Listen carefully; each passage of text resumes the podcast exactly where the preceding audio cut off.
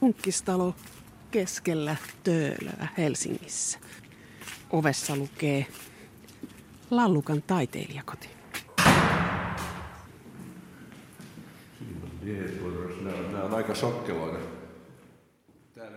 Juho ja Maria Lallukan taiteilijakotisäätiön hallituksen puheenjohtaja Jorma Hämäläinen esittelee viipurilaisen mesenaatin tunnetuinta kohdetta. Vuonna 1925 perustettiin Juho ja Maria Lallukan testamentin mukaan säätiö ja kahdeksan vuotta myöhemmin nousi kerrostalo Helsingin Töölöön. Taiteilijakoti Lallukka. Tämä on koko talo, tämä on funkkista, kato, tämä on suunniteltu siis 30-luvun, eh, ehkäpä jopa 29-30 oli arkkitehturikilpailu. Ja itse asiassa se Josta Jusleen, jonka piirustusten mukaan tämä on tehty, tuli vasta kolmanneksi siinä. Mutta se jostakin syystä sitten päätettiin, että tehdään hänen, hänen piirustustensa mukaan. Laulukan elämä on tarina paimenpojasta kauppaneuvokseksi. Juho Lallukka syntyy vuonna 1852 Räisälässä. Rippikouluikäisenä vanhemmat laittoivat pojan räätälin oppiin, mutta tuo oppiaika jäi varsin lyhyeksi, sillä huonot ajat tuntuivat myös räätälin työssä, eikä hän voinut pitää oppipoikaa. Juho Lallukka lähti työnhakuun Käkisalmelle ja pääsi puotipojaksi. Myöhemmin hän palasi kotipitäjään ja hänellä oli rahaa taskussa niin, että saattoi avata oman kaupan. Tämä on aika mielenkiintoinen tämä alla. Juho Lallukka törmäsi säätyeroihin Käkisalmella. Hän rakastui Voudin tyttäreen ja kosi häntä, mutta tytön isä teki selväksi, mikä oli puotipuksun paikka. Juho avioitui myöhemmin räisäläläisen talon tyttären Marian kanssa. Maria oli ainoa lapsi ja peri pienestä tilasta osuuden. Juho palasi Käkisalmelle kauppiaana ja laajensi toimintaansa Viipuriin. Hän oli kuollessaan varakas tukkukauppias, jolla oli huomattava maaomaisuus. Juhon lapsuuteen osuivat nälkävuodet, mutta sitten maa alkoi vähitellen vaurastua, metsäteollisuus nousi ja tuli elinkeinon vapaus. Enää oli vain rajoitettuja viinatehdas, apteekin pito kirjapainotoiminta. Tämä on sitten niin sanottu Marinsali. Tuolta kuuluu soittoa ja laulua, joka on ilmeisesti aika yleistä täällä. Se on hyvin yleistä, koska noin kolmasosa talon asukkaista on musiikkiväkeä ja talon asukkaat joskus opettavat tuolla alhaalla, mistä tuo ääni kuuluu, eli juhlasalista. Ja myöskin Sibelius Akatemia vuokraa sitä. Ilmeisesti siellä on nyt Sibelius Akatemian jonkun opettajan oppitunti menossa. Täälläkin tietysti on tauluja paljonkin. Ja siinä on itse. Siinä on itse Juho, Eero Jännefeltin maalaus. Ruokokoski maalasi, Sallinen maalasi. Hänellä oli paljon taiteilijoita, joita hän sponssasi. Vaikka hänen niin kuin perusrakkautensahan oli teatteri. Ja hän oli perustamassa sitä Viipurin maaseututeatteria, jossa hän sitten toimi johtokunnan puheenjohtajana varmaan kuolemaansa saakka. E, ja hän sitä joutui sponssaamaan, kun se oli taloudellisissa vaikeuksissa. Mutta siitä hän käytti nimietystä Miun teattereen. Miun teattereen, mutta mennään katsoa vielä toi rouva. Joo.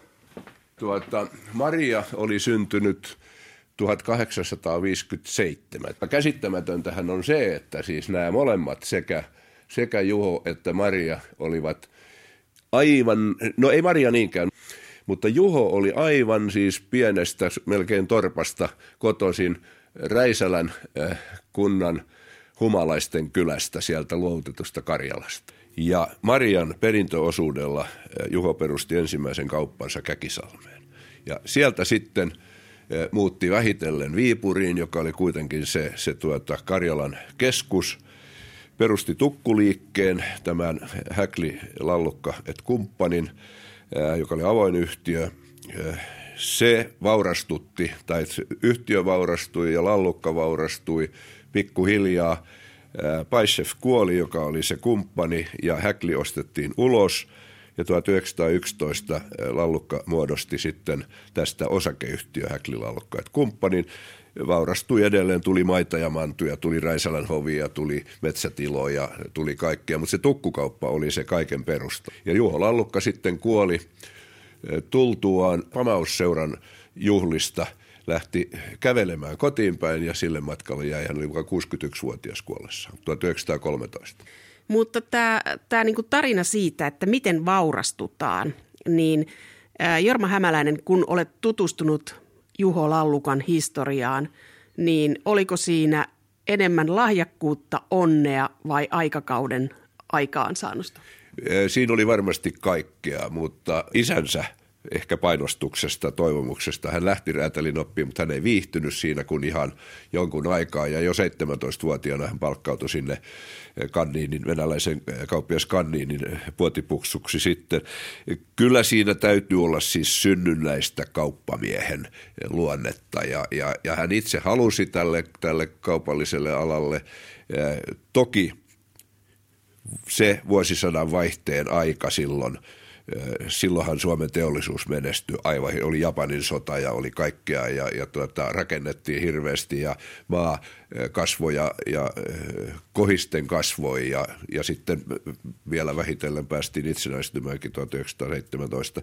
Mutta mä sanoisin perustaltaan, hän varmasti osaisi käyttää hyväkseen sitten tota, tätä aikaa ja sitten hän oli ehkä onneakin, mutta kyllä hän oli lahjakas kauppamies.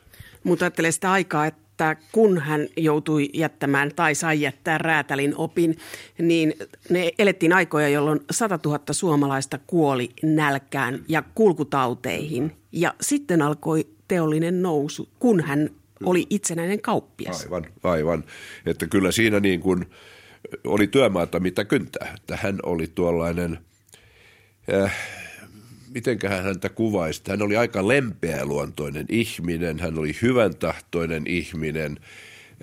Hän pienestä pitäen jo Käkisalmessa harrasti yhdistystoimintaa. Hän tuki myöhemminkin isona teollisuuspamppuna kauppaneuvoksena valtiopäämiehenä. Hän tuki eh, työväenyhdistyksiä esimerkiksi. Hän oli perustamassa jo Käkisalmeenkin jotakin tämän kaltaista niin kuin kansalaisyhdistystä. Hän oli Kannelijärven kansanopiston perustajia ja oli toimi pitkään eh, kuolemansa asti sihteerinä ja rahastonhoitajana siinä Kannelijärven kansanopistossakin. Et, et kyllä, mutta hänen luonteensa oli, oli, oli se on hän oli monesti aika humoristinen mies, koska hänen lempisanonto, hän oli antelias ihminen ja se heijastui tietysti eh, myöskin paitsi kansansivistykseen, niin, niin taiteisiin, koska hän oli sitä mieltä, että sivistys ja taide kuuluvat, ne ovat niin kuin käsikädessä käyvät ja hän tuki, tuki taiteilijoita ja tuota, eh, oli hyvin antelias jo elinaikanaan.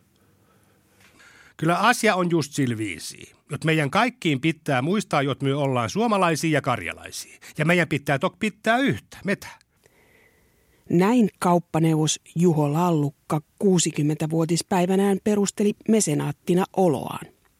Jos meidän pitää työlämme ja toimellamme aina erinomattain etistää suomalaista kauppaa ja maanviljelystä ja teollisuuttakin, niin pitää meidän pöngittää meidän suomalaista kulttuuriikin.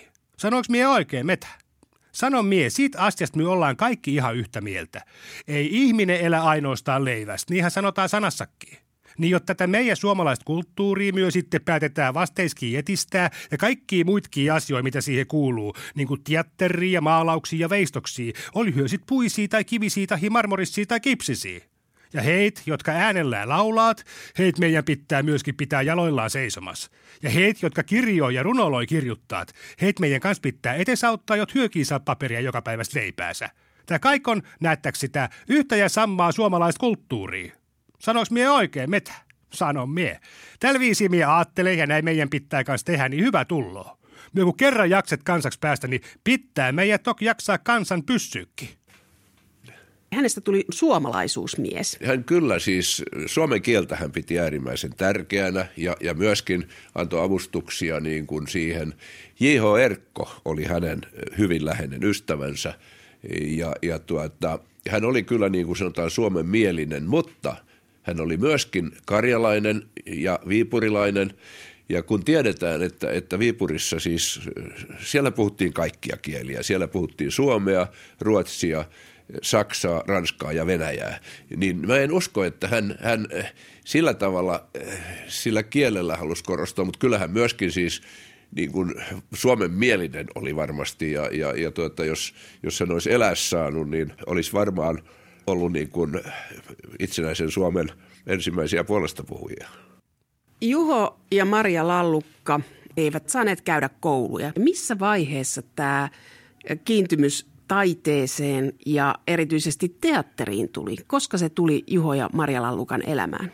Se tuli kyllä hyvin aikaisessa vaiheessa ja varmasti siinä vaiheessa, kun – heillä alkoi olla mahdollisuuksia taloudellisesti avustaa. Ja he olivat sitten jo tutustuneet, he, tyk- he pitivät teatterista muutenkin, siis paitsi tukivat, niin he, he tykkäsivät käydä teatterissa.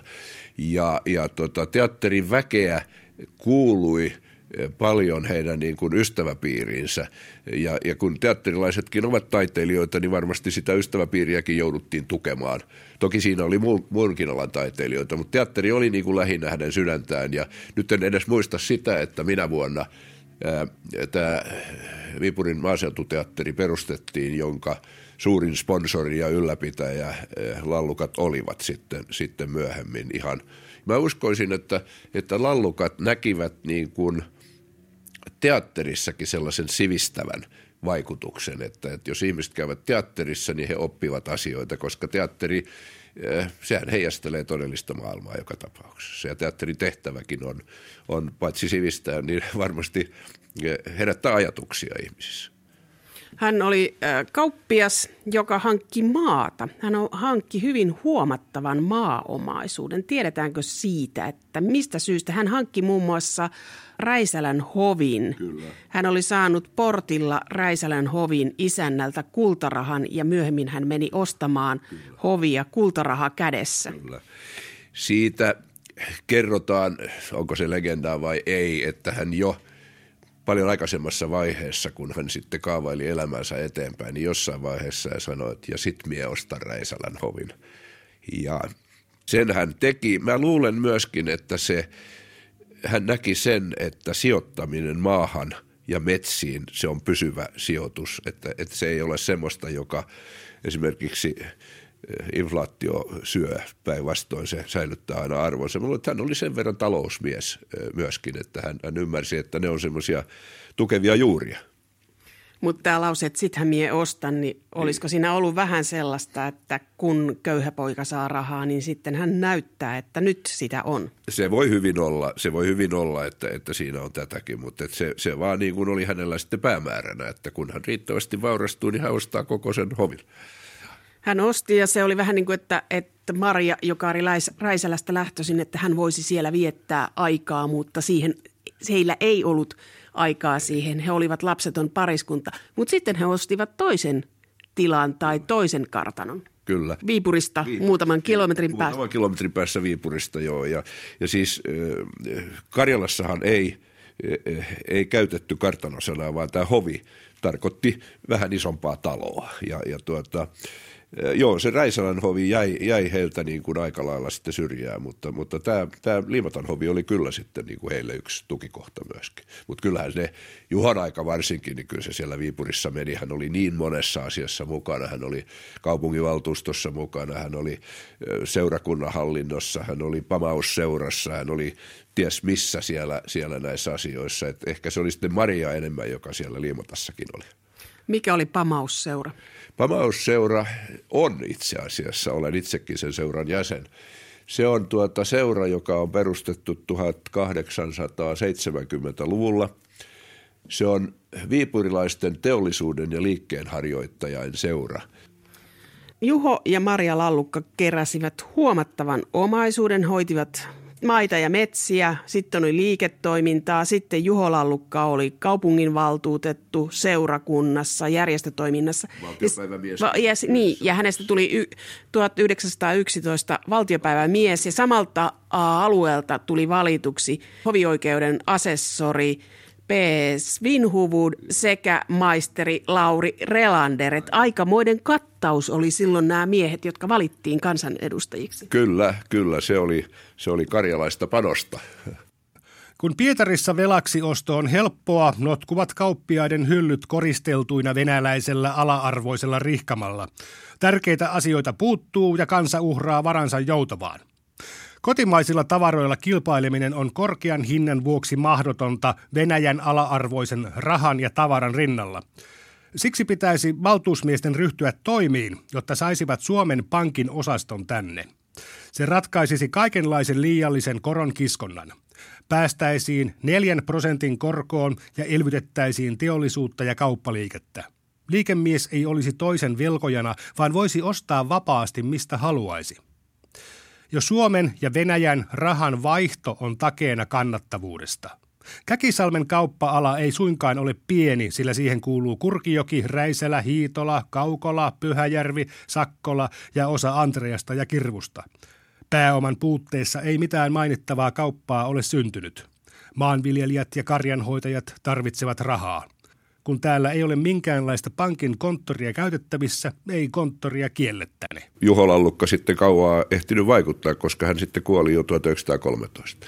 Mutta testamentin eh, ehtivät tehdä, siis Maria, Juho ja Maria Lallukka tekivät keskinäisen testamentin vuonna 1911. Juho Lallukka oli kansanedustaja ja hän erityisesti rautatieyhteyksiä hoiteli tai siitä oli kiinnostunut. Eikä se ole kyllä ihme, että liikemies on siitä kiinnostunut, tukkukauppias on siitä kiinnostunut. Ei ole, koska jos ajatellaan sen ajan tavarankuljetusta esimerkiksi, niin, niin kyllähän se oli rautateillä pääosin. Eihän Suomessa autoja silloin ollut, millä olisi kuljetettu. Nykyäänhän kaikki on rekkaliikennettä pitkin ja poikin, mutta rautatiet oli siihen aikaan se pääliikenneväylä. Että ei ole mikään ihme, että Juhokin ymmärsi, että niitä tarvitaan. Erkki Markkasen kirjoittamassa Juho Lallukan elämäkerrassa kuvataan, miten kauppaneuvos tapasi rahapulassa riutuvan taidemaalari Juho Rissasen. Rissasen olisi pitänyt keskittyä Pariisin maailmannäyttelyyn, mutta arjen huolet söivät keskittymiskykyä.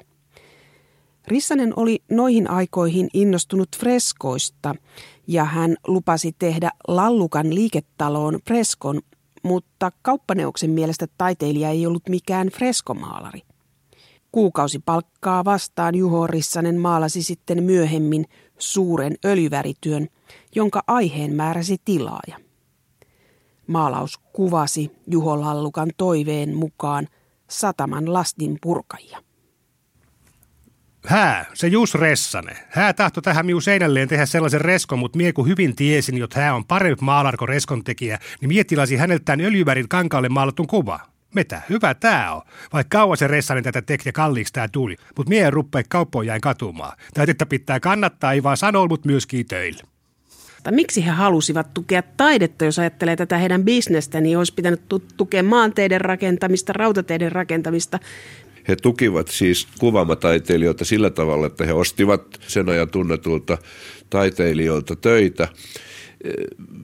Saattaa olla, sitä ei, en ole pystynyt mistään dokumenteista selvittämään, mutta saattaa olla niin, että, että, että lallukatkin ajattelivat, että, että he paremmin pääsevät vaikuttamaan siis esimerkiksi kansansivistykseen. Toki he tukivat myöskin kansanopistoja, Kannelijärven kansanopistoa tuskin olisi syntynyt ilman, ilman lallukoita, mutta että jos he ryhtyvät sponsoroimaan tuota rautatieliikennettä tai, tai jotakin tällaista infrastruktuuria, niin se hukkuu sinne, sinne että he niin kuin pääsivät suoraan vaikuttamaan sitten. Ja he pitivät taiteesta, se oli varmaan ennen kaikkea suuri vaikutin. Joillakin mesenaateilla on se taipumus, he pitivät taiteilijoista, että se oli kivaa seuraa tällaiset oheemit ihmiset, mutta Juho Lallukka ja Maria Lallukka, niin varsinkin Juho Lallukka, hän poltti tupakkaa, mutta viina, viina ei kauhean hyvin ilmeisesti hänelle maistunut. Että hän ei ottanut taiteilijoita maskotiksi, että ne ei ollut tällaista mesenaattiutta.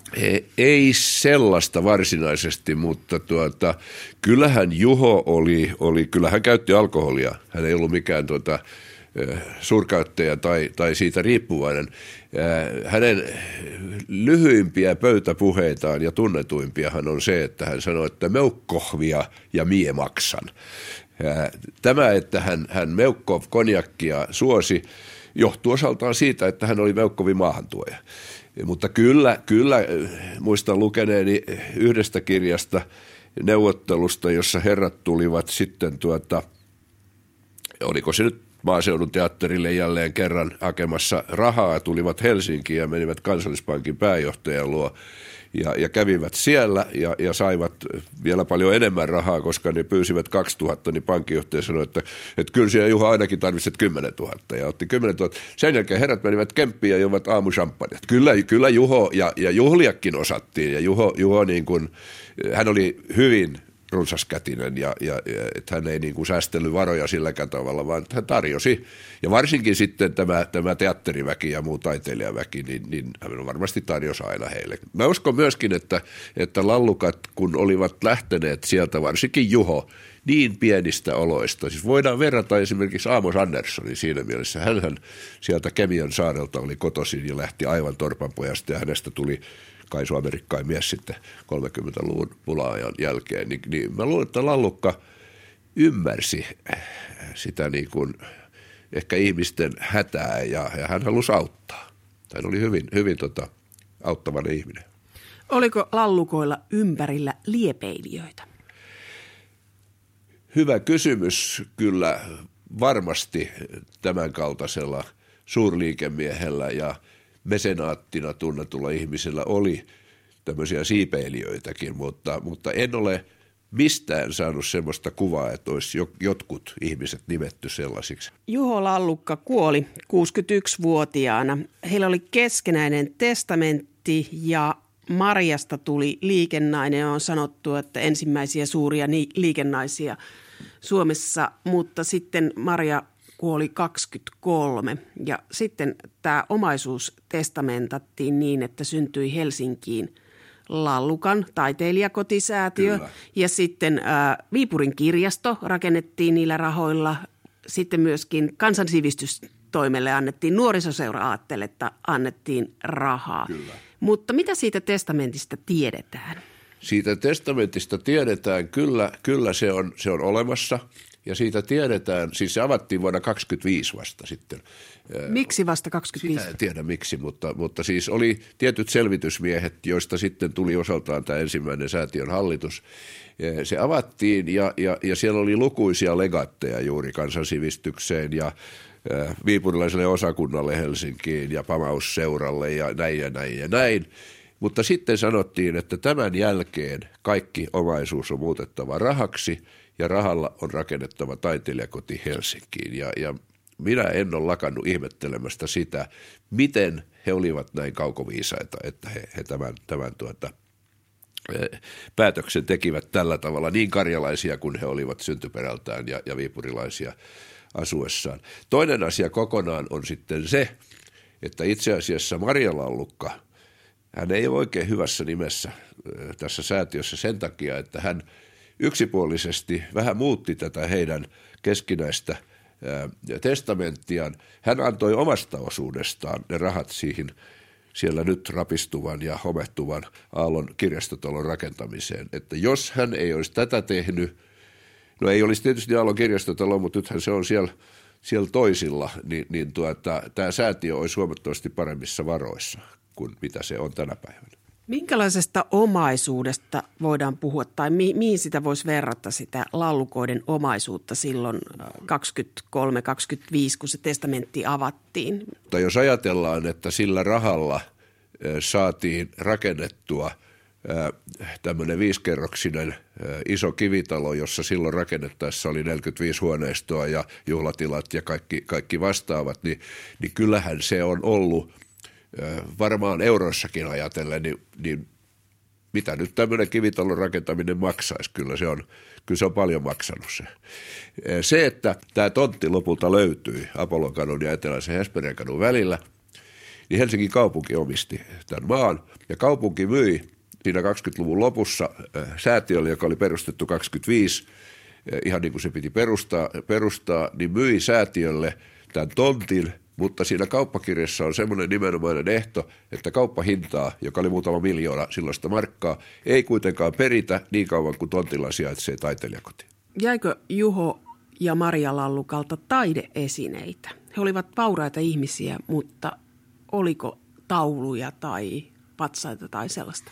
Oli, niitä oli, niitä oli aika paljon, koska, koska tuota, lallukat sponsasivat sen ajan tunnettuja taiteilijoita. He ostivat myöskin elinaikanaan. Kuvittelisin, että osa talossa olevista tauluista on, on sitä perua. Et en, en oikein usko, että niitä olisi myyty mihinkään. Et eiköhän ne ole jäänyt tänne taloon kyllä. Se oli oikeastaan sillä tavalla mun ymmärtääkseni, että Juho Lallukka oli enemmän tämän teatterin ja, ja musiikin kannattaja. Ja Maria oli se, joka, joka niin kuin – tykkäsi ehkä enemmän kirjallisuudesta ja kirjailijoista ja ehkä sitten siitä johtui, että hän lähti tätä, tätä Aallon kirjastotaloa myöskin rahoittamaan. Siis eihän hän tehnyt mitään laitonta siinä, mutta hän hieman, hieman heidän yhteisen päätöksensä jälkeen niin muutti vähän sitten sitä omaa. Hän antoi niin kuin omasta osuudestaan sitten tähän kirjastotaloonkin. Kuinka paljon tähän vaikutti Jalmari Finne, joka oli erittäin hyvä ystävä Marian kanssa. He kävivät lähes päivittäin kirjeenvaihtoa Juhon kuoltua, kun Maria oli yksinäinen, niin Jalmari Finne antoi käytännön neuvoja ja kirjoitti. Mulla on semmoinen käsitys, että kyllä tästä, jos me säätiöstä näin sanomme, me saadaan syyttää kyllä Jalmari Finneä siitä, että, että tuota kirjastotaloon meni sitten rahaa. Ei se mitään hyvä tarkoitus, se oli tietysti ikävä kyllä se se on nyt siellä toisella puolella. Mutta onko Maria ja Juho Lallukan säätiöllä muuta kuin taiteilijakoti Lallukka, että tukeeko se muulla tavoin? Mun ymmärtääkseni siis se suurin piirtein ne, ne rahat silloin menivät siihen, että, että tuota, ää, talo saatiin rakennettua.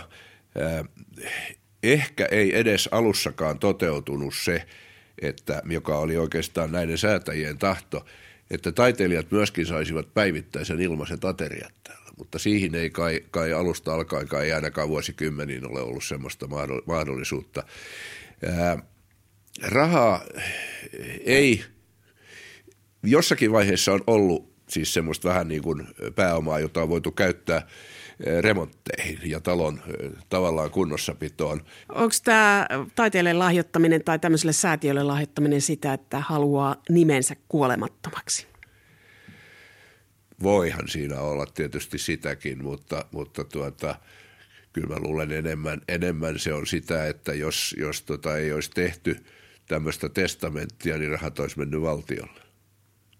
Ja kyllähän se on, jos katselee listaa niistä noin runsaasta 270 taiteilijasta, jotka täällä on asunut nyt vajaan 80 vuoden aikana, niin sehän on huikea. Siis se on, se on kuin läpileikkaus Suomen tänä ja kulttuurihistoriasta. Jorma Hämäläinen, olet Juho ja Maria Lallukan taiteilijakotisäätiön hallituksen puheenjohtaja.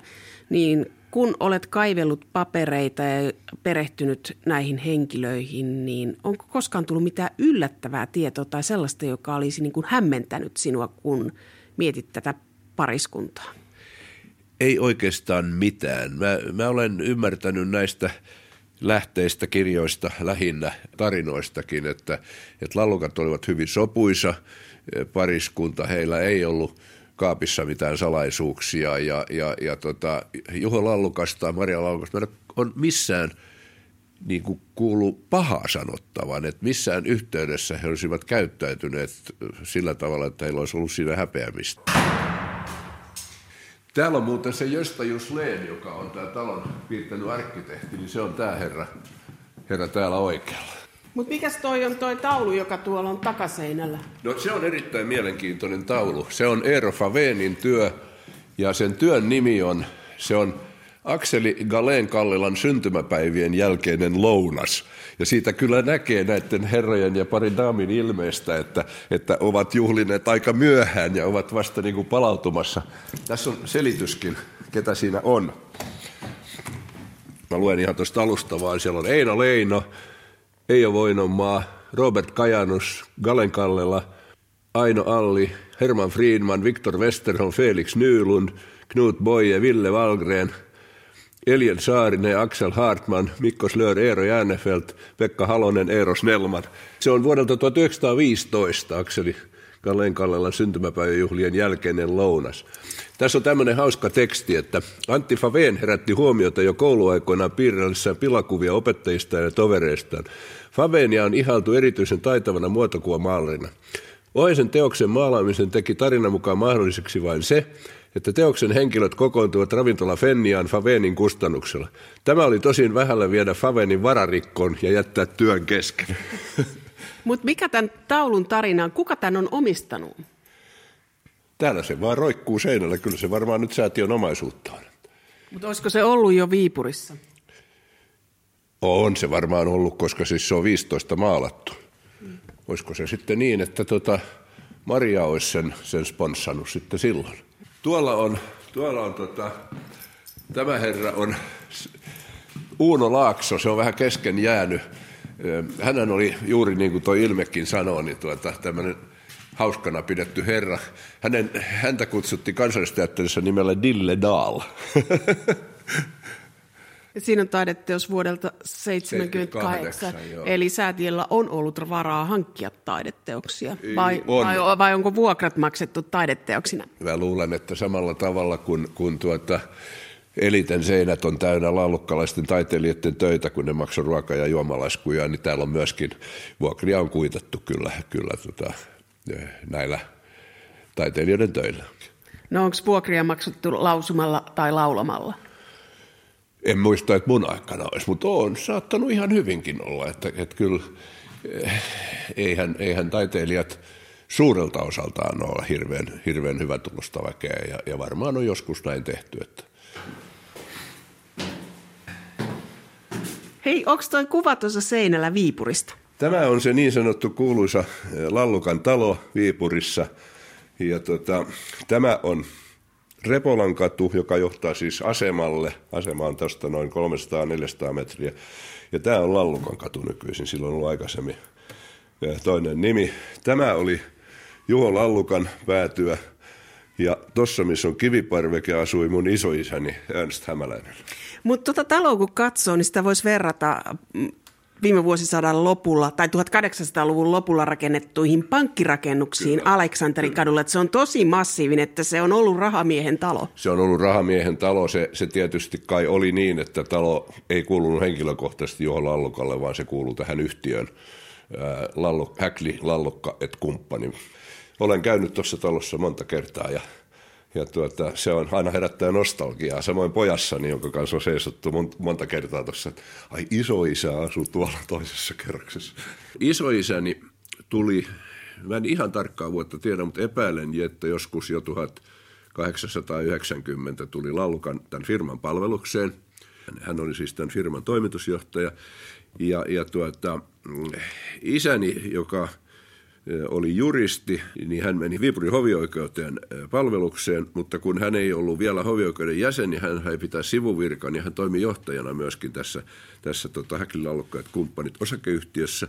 Sotien jälkeen firmahan joutui muuttamaan pois, koska toiset valtiot tulivat Viipuriin ja firma toimi tukkuliikkeenä vielä Helsingissä ja mun isäni oli hän omisti 50 prosenttia firmasta ja oli se firman varatoimitusjohtaja, mutta hän myi osuutensa – joskus tuossa 50-luvun alussa, 52, firma lopetti toimintansa sitten muutama vuotta myöhemmin. Siinä on kassakaappi. Katsotaan, onko toi toinen. Tässä on kolme erillistä. Nämä on kassakaappeja kaikki. Jo kyllä avaimet täytyy olla. Kassakaappi ja metallit. Kierros Lallukan taiteilijakodissa jatkuu. Siirrymme talon ylimpään kerrokseen, josta löytyy asukas, jolla on taiteilijana suhde Juho Lallu. Timo Närhinsalo oli teatterinjohtajana Lappeenrannassa ja siellä esitettiin Inkeri Kilpisen kirjoittama näytelmä Juho Lallukan elämästä.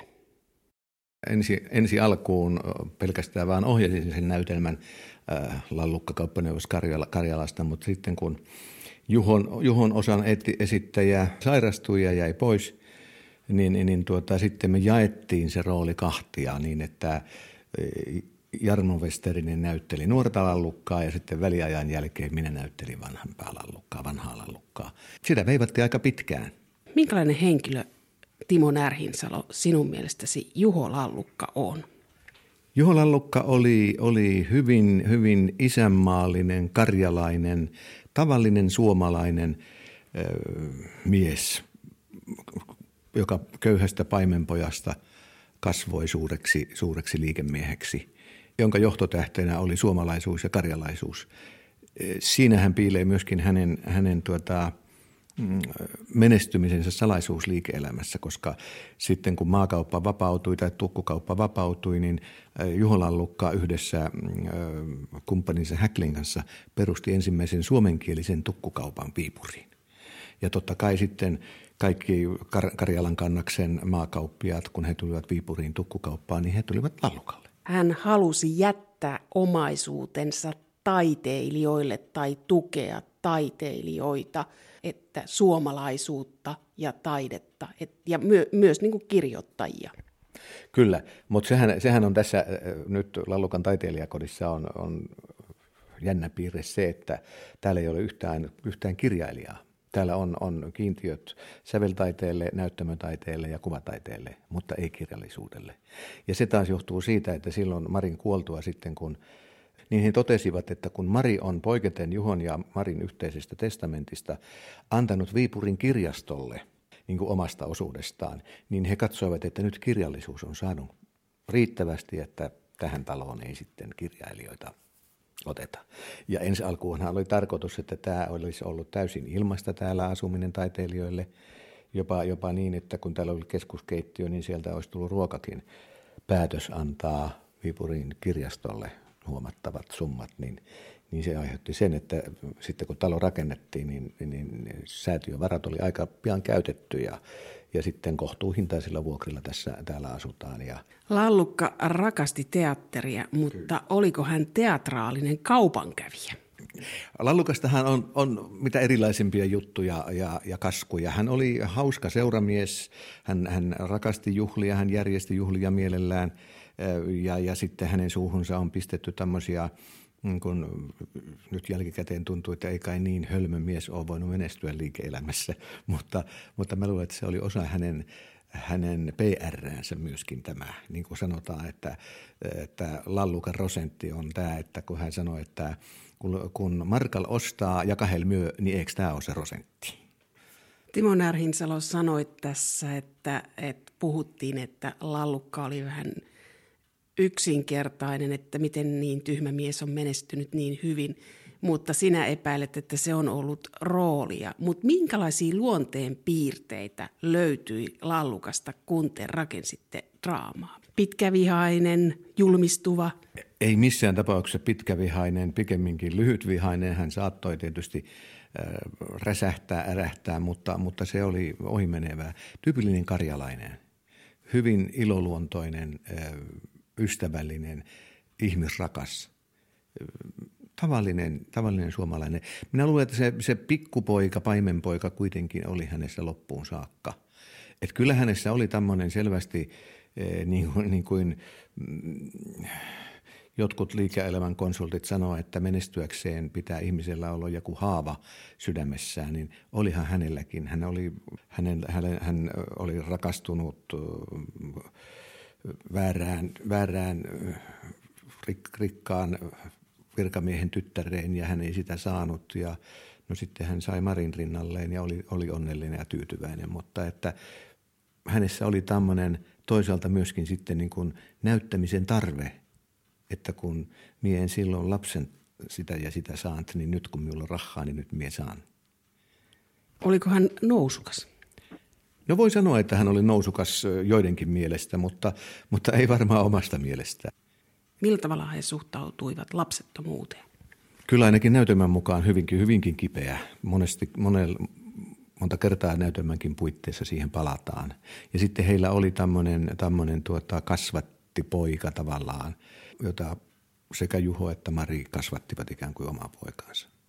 Minkälainen henkilö löytyi draamaan Marista? Marista löytyy semmoinen tyypillinen suomalainen äh,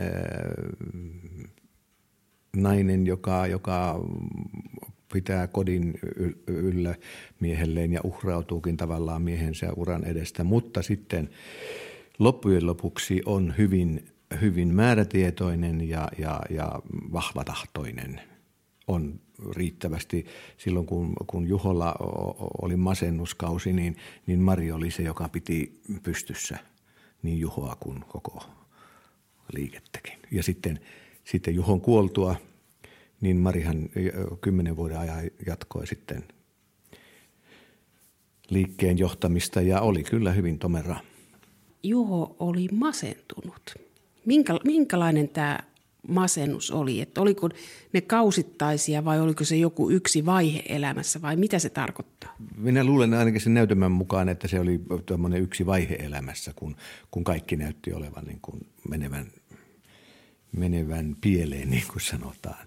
Ja kyllä sitten myöskin se, että hän sai, sai tuota, tältä kuvernööriltä nuhteita ja tämmöistä silloin, silloin nuorena. Ja hän olisi halunnut, halunnut päästä oppi, oppikouluun tai lukemaan, mutta ei ollut mahdollisuutta. Että tämä häntä masensi. Hän, hän koki välillä itsensä riittämättömäksi. Mistä tuli tähän lallukka-näytelmään särmä? Mistä se löytyi heidän elämästään? No kyllä se särmä oli juuri tässä, tässä tuota sen aikaisessa mm, säätyyhteiskunnassa – juuri tämä, tämä nuoruuden rakastettu, joka oli ylempää säätyä, joka, jota ei sitten isä antanut Juholle. Nämä säätyerot siellä on särmänä. Ja sitten tietysti ju, juuri tämä, että, että oli näitä, no kauppias Karmatsiinin, Karmasiinin vaimohan sitten yrittää tätä nuorta mm, puotiapulaista vikitellä ja siitäkin tulee näytelmään hyvin – mielenkiintoinen kohtaus. Hän oli tämmöisellä Karmasiin nimisellä kauppiaalla myyjänä nuorena ja, ja, ja sitten tämmöinen venäläisperäinen hienostorouva, joka vähän haikaili sinne sun tänne, niin saattohan hän yrittää vikitellä nuorta. Elettiin luokkayhteiskunnassa, elettiin Viipurin läänissä ja Viipurin seudulla näkyi tämä monikielisyys. Kauppiaat puhuivat ruotsia, saksaa, venäjää ja Juho Lallukasta tuli erityisesti suomalaisuusmies. Tämä ympäristökö sen muokkasi? Kyllä, näin nimenomaan. Ja, ja Viipurihan silloin 1800-luvulla oli hyvin merkittävä suomen, suomenkielisten tai suomalaismielisten – voittoaluetta. Sieltä on alkanut moni, moni hyvä suomen kielen edistys ylläpitävä seura. Ja kun Juho perusti sitten sen tukkuliikkeen, jossa oli siis Lallukka, Häkli et kumppani. Se kumppani oli nimeltään Paissef. Ja sitä ei haluttu siihen nimeen, koska, koska se olisi viitannut siihen, että tässäkin tukkukaupassa on kuitenkin yksi venäläinen omistaja. Paissefin nimeä ei haluttu, vaan, vaan se oli Häkli et kumppanit, Häkli et komppani. Ja, ja Juho piti hyvin tarkkaa huolta siitä, että tiedetään, että hänen tukkuliikkeensä on ensimmäinen suomenkielinen ja ainoa suomenkielinen tukkuliike Viipurissa. Kun Juho onnistui näissä afääreissään ja liiketoimissa, esimerkiksi silloin kun hän osti sen Räiselän hovin, josta, josta Marilla Lukka sanoi, että ei kukaan voi niin semmoista siiversihobbia ostaa ja kellä on niin paljon rahaa. Niin, niin Juho sanoi, että mutta mie sen ostin ja sitten kun vanha, ruhte, vanha omistaja niin ei enää hakkauttanut metsistä riittävästi puita, niin metsissä on niin paljon puuta, että toisesta päästä märkänä ja Viipurissa on mahoton halon tarve. Eli hän niin kuin näki myöskin tämän, että kun Markal ostaa ja Kahel myy, niin siinä on se prosentti. Eli hän sai sen kauppahinnan, mitä hän oli Siiversihovista maksanut, niin aika pian takaisin näillä metsäkaupoilla tai halkokaupoilla, kun todella Pietariin meni puutavaraa niin paljon kuin ennätettiin hakata. Oliko Juho Lallukka ahne? En sanoisi, että hän ahne oli. Muuta kuin siinä mielessä just, että hän halusi näyttää, että paimenpoikakin pärjää.